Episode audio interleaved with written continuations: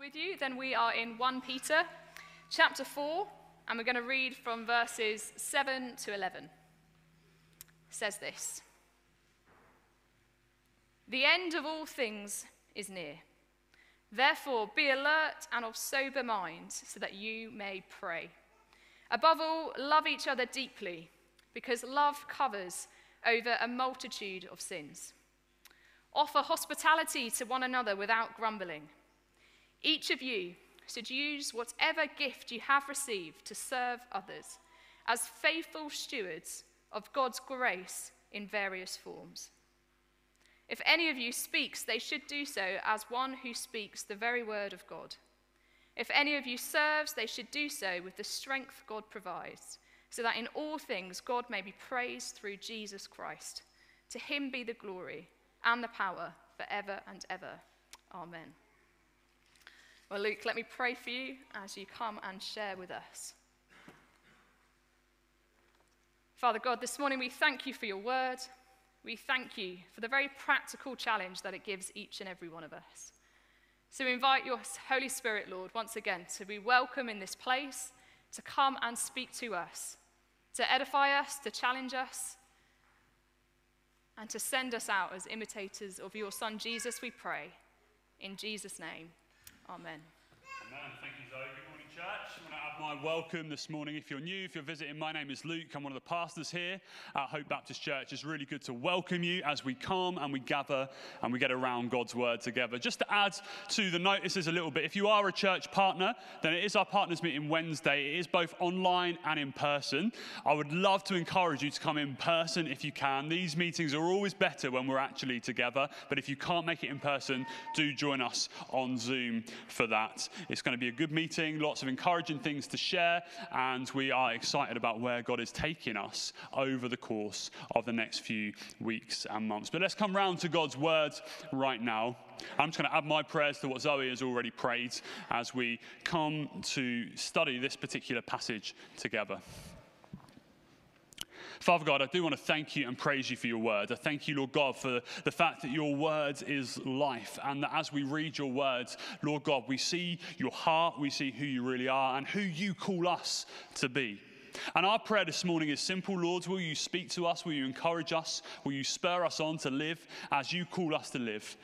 And that may we be the family and community of God's people here in this place that you want us to be. In Jesus' name, amen. Amen. I wonder what you're like when you are faced with a huge to do list. Are you the sort of person who will plow through that to do list and get every single thing ticked off the list until the list is absolutely finished? Or maybe I wonder, is your natural tendency to be a little bit of a procrastinator? When you're faced with a big task, you more often than not think to yourself, well, I will do that tomorrow. I think if I'm being totally honest, I can definitely be a little bit of a pro- procrastinator. But it's interesting, isn't it? Why do we do that? Why is it at times that our natural tendency is to put off until tomorrow what can be done today? We tend to do it, I think, because we all have a natural assumption that tomorrow will come. That there is always going to be another tomorrow. And why do we do that? Because today is yesterday's tomorrow. So we think to ourselves, well, I'm always going to have tomorrow to do the things that I need to do. And as a result of that, we may not say out loud, but our assumption is that tomorrow will always come. But here's the thing tomorrow is never guaranteed. No matter who you are, no matter how old you are, no matter how much money you have in the bank, you are never guaranteed tomorrow. So let me ask you this question this morning What would you do today if you knew that today was your last day on earth? How would that affect the way that you lived? How would that affect who you interacted with and what you did with your time? It's an interesting question, isn't it? And I don't mean to get morbid today because probably the reality is if we knew that we only had a very limited time left on this earth, we would do things vastly different to what we're actually doing them right now. And as Christians, in our walk of faith, we can often fall into the same procrastinating trap, can't we? I will get back on track with God tomorrow. I'll start going to church again next week. I will pray more when things are different. I will give more when I have more. And it's in that context that as we continue together to look at this idea as church, as family, that I want to ask the question today what does it mean for us to live life on purpose together? Because here's the thing as Christians, regardless of how much individually time we have left on this earth, the Bible does make it clear that our time is limited. That one day Jesus is coming back and he will return for his church. And when he comes, there will be this separation between those who follow Jesus, those who have chosen to give their lives to him, and those who have turned their back on him. And therefore, as Christians, we have this joy, we have this duty, we have a responsibility to live every single day as if it were our last. And one of the ways that that becomes evident in the life of believers is how we welcome one another and how we welcome each other. You may remember that about a year or so ago, we had an in depth look at this book of 1 Peter together. And if you do, you may also remember that we talked about the fact that this book, 1 Peter, was written to a group of Christians who knew what it was like to suffer. It was a letter written in order to encourage believers that in the middle of everything that they faced and everything that was going on in their lives, that they were not to lose heart and they were not to lose faith. They were called to live differently despite the suffering that they faced, despite those heartaches that they went through, despite the disappointments which came up in their life. You see, being a Christian in Peter's day often led to being ostracized from family. It would have led to potentially losing your job, being mocked, and in many cases, for many Christians, it led to death as well. And in the midst of this, how was the church called to live every day as if it were their last? How were they called to be different? Well, one of the ways is that they were called to show radical hospitality. And in a day and age where we seem to lurch from one world crisis to the next.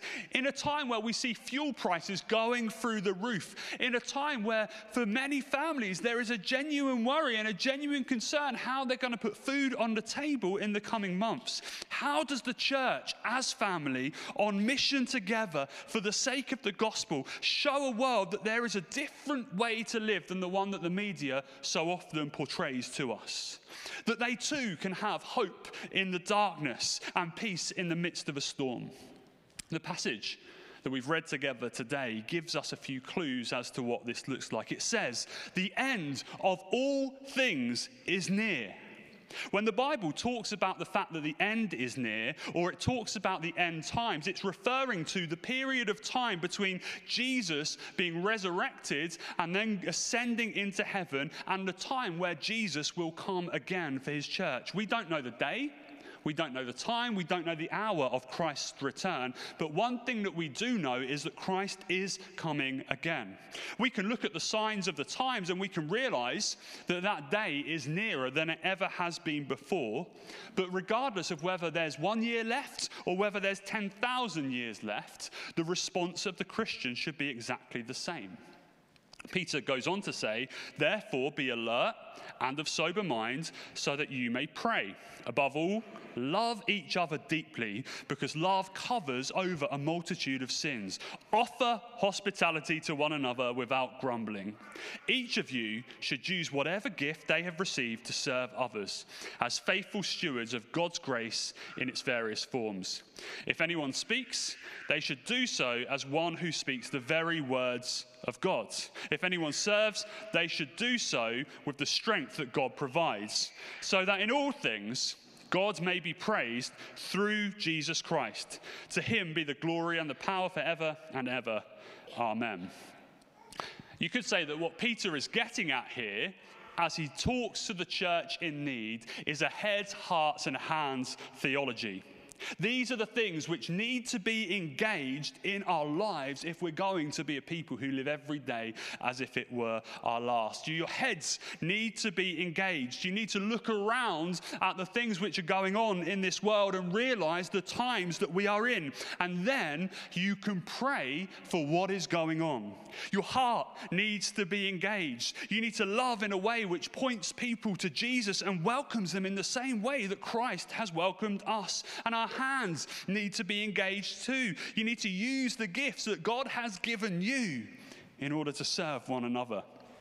You see, when we pray, when we love and when we serve, we begin to fulfill the very reason that Christ has brought us together as the church in the first place. We begin to be the church that Christ has always intended us to be, and we begin to show the world that is in so much need that there is a family that they can belong to. And really, where I want us to focus our time together this morning is on verse 9. This idea of offering hospitality without grumbling. And I want us to ask the question this morning that as the family of Jesus Christ here at Hope Baptist Church in 2022, how do we genuinely welcome one another? Because here's the thing offering hospitality without grumbling is really easy with people that we like with people that we care about, with people that we get on with, with people that we want to hang out with, maybe with people who are a little bit like us. But the church is not made up of 200 people who are just like you or are just like me. The church is a melting pot. It's the biggest melting pot in the world, really, of people from all different walks of life, made up of the young, the old, the rich, the poor, conservative voters, Labour voters, Argyle fans, Portsmouth fans. We are a group of different people with very different opinions, with very different life experiences. And the one thing which unites us is our love for Jesus Christ. The church is a beautiful expression of what family could and should be, and what humanity could and should be. But here's the thing it's hard, isn't it? Because what makes us beautiful also makes us really ugly at times, too. Because even though we know who we are called to be and how we're called to act and how we're called to respond, our natural tendency is to look for our tribe. Look for those people who are going to agree with us. Look for those people who are going to back us up. Look for those people who are going to be on our side and like the things that we like. So, how do we truly welcome each other? As Hope Baptist Church, as we seek to be family this year, how do we genuinely welcome one another? Well, I believe Scripture teaches us a number of important lessons about what it truly means to be a welcoming church. And the first one is this hospitality is an essential Christian need. The Bible, in fact, has a lot to say about hospitality. Romans 12, verse 13 says, Share with the Lord's people who are in need and practice hospitality. Hebrews 13 and verse 2 says, Do not neglect to show hospitality to strangers for thereby some have entertained angels unawares. Titus 1, verse 8 says, Be hospitable, a lover of good, self controlled, upright, holy, and disciplined. Someone once put it like this Hospitality is about making people feel at home in a place which isn't their home. Hospitality is about making people feel at home in a place which isn't their home. And for the Christian, we need to understand this more than anyone because we need to understand that this world is not our own. It is not our home. At the beginning of First Peter, Peter addresses his readers as aliens and strangers and exiles. And as Christians here in the West, we face relatively little overt persecution because of who we are and because of our faith. And as a result, sometimes it's really easy to forget that this world is not our own and this world is not our home. And we make ourselves very, very comfortable. But we are called to live lives which are radically different, recognizing that we only are here for a short time, we are citizens of heaven. That is our home we cannot do that on our own. On our own, we sink back into those old patterns and those old habits which entrap us. On our own, we forget about the goodness and the grace and the mercy of God. On our own, we walk away from God rather than run to Him. And it's only in the context of community that we begin to be who God truly made us to be. And if that's the case, we need to realize and we need to understand there has to be a place at the table for everyone. How do we make that possible? It has to be more than a Sunday thing. Being a welcoming church is not about the handshake that you receive as you walk in the door or the conversation that you may or may not have over a cup of coffee at the end of the service, though those things add to the experience of feeling welcome. Being a welcoming church ultimately means doing life together. It's about opening our homes and opening our lives. It's about rejoicing with one another in the good times and holding one another up in the bad times. So, my question and my challenge for each and every one of us this morning is simply this Who is God calling you to offer a radical welcome to this week? The second thing I believe that Scripture teaches us about what it means to be a genuinely welcoming church is that a genuine welcome is costly. 1 Peter 4, verse 9 says, Offer hospitality without grumbling. The reality is, if we like a person, it's easy to offer such a welcome. But what happens when that person is not like us? What happens when it means putting ourselves out, even doing things that we don't really want to do? There are a number of examples of it in Scripture, aren't there? We could think of uh, the prostitute Rahab, who hid the spies as they came to spy out the lands.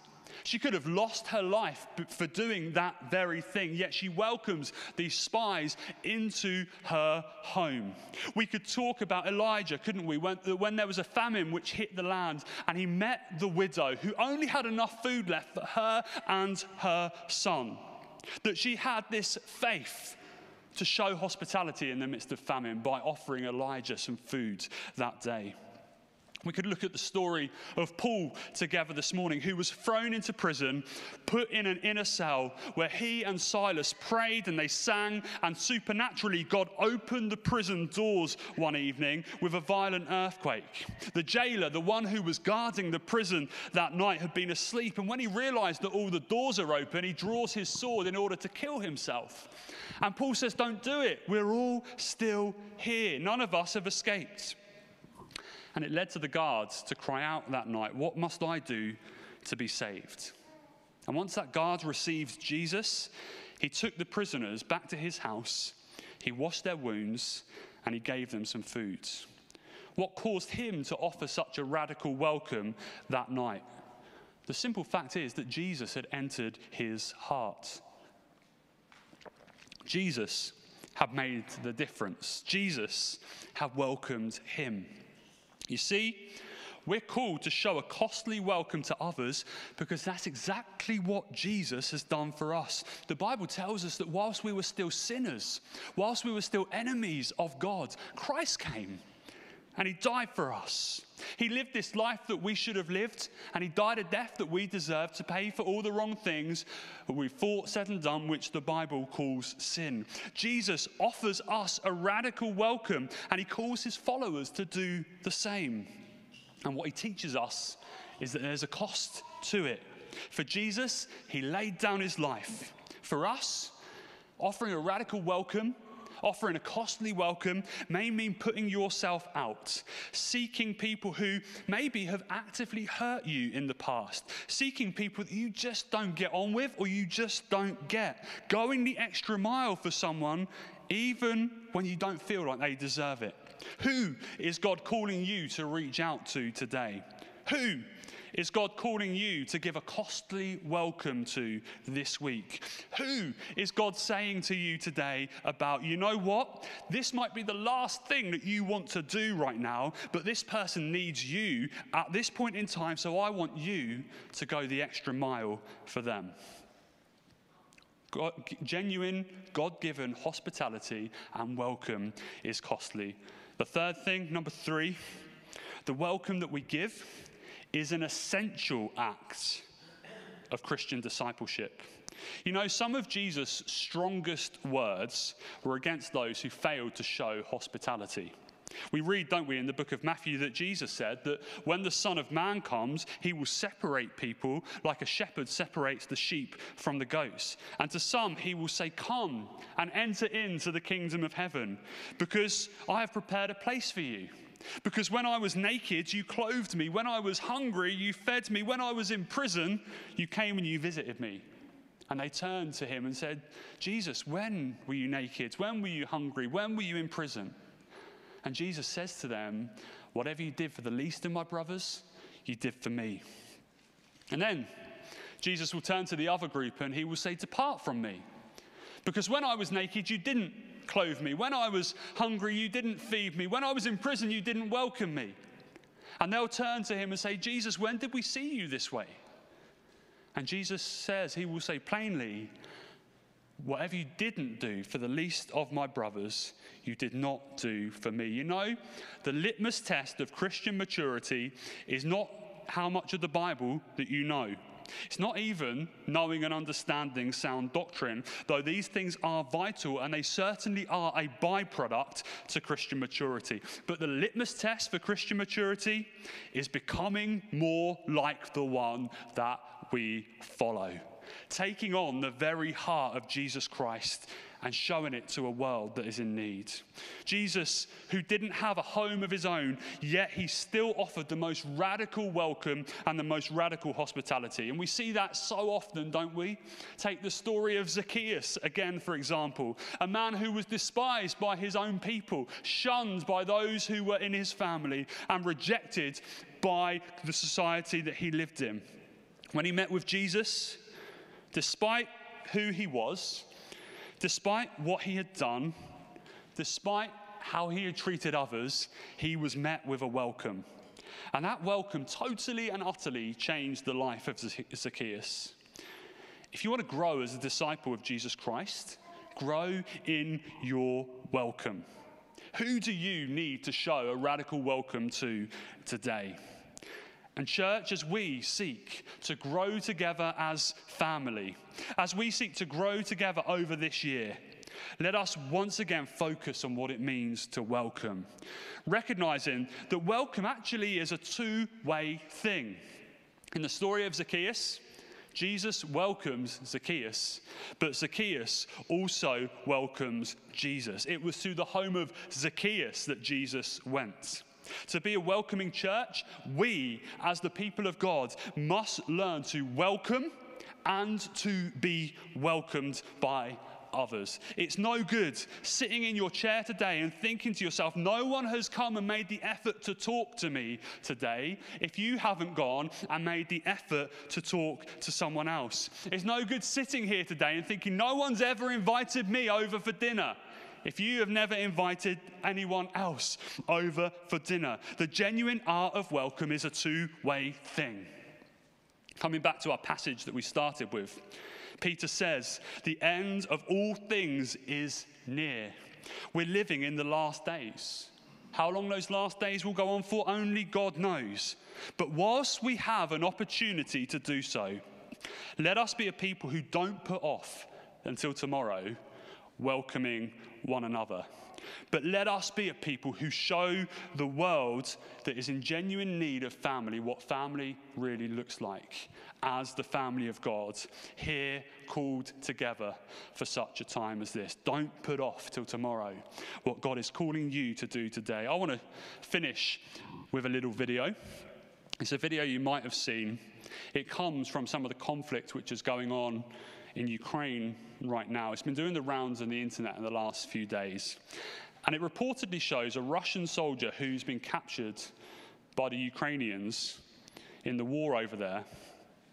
And what it shows is the local people giving him tea, giving him some food, and offering him the chance to call his mum back in Russia.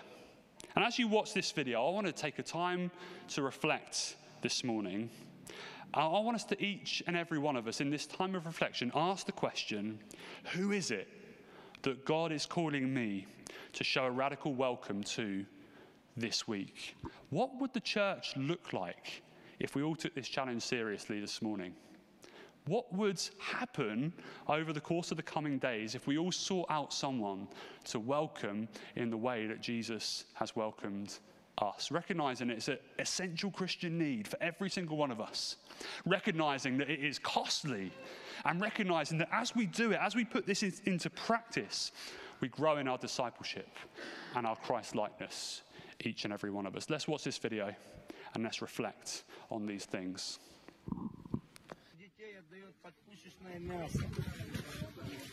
Они не знают, куда едут, они просто блукают тут. Вставайте, женщина, вставайте, весь Крым на ноги поднимайте. Поднимайте людей. Вы видите, ваш сын жив, здоров. С ним ничего не будет. Все с ним подсова, ничего не будет. Вставайте, поднимайтесь народом, перекрывайте трассы, дороги, мосты. Все делайте, чтобы забирали войска, молодых солдатов. Колонны разбитых стоят. Колонны, колонны ваших русских солдат разбитые в хлам стоят. Забираются, пускай уходят пацаны. Он ни за что попал. Он пришел, он даже не знал, зачем он шел. Сюда, к нам. Они идут по старых картам, и они блукают. Наташ, все хорошо, Наташ, слышите? Все, говори, мама, говори, говори.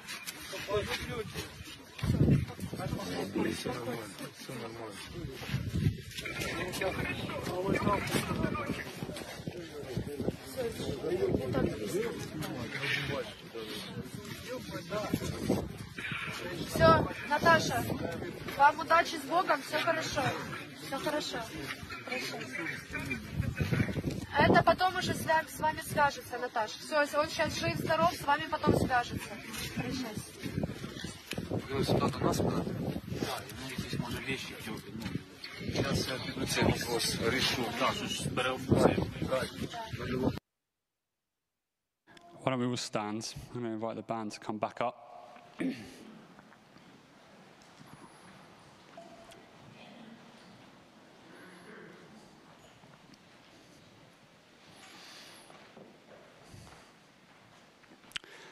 the reality is, none of us deserve the welcome that Christ gives. We have all turned our backs on a God of everlasting love. Even today, we have done things which have offended a holy God. But the grace and the love and the mercy of Jesus Christ, who's called us into repentance and therefore called us into relationship, calls us to show the same welcome to those who don't deserve it in our lives. We're going to respond in song and then offer a practical response around the communion table.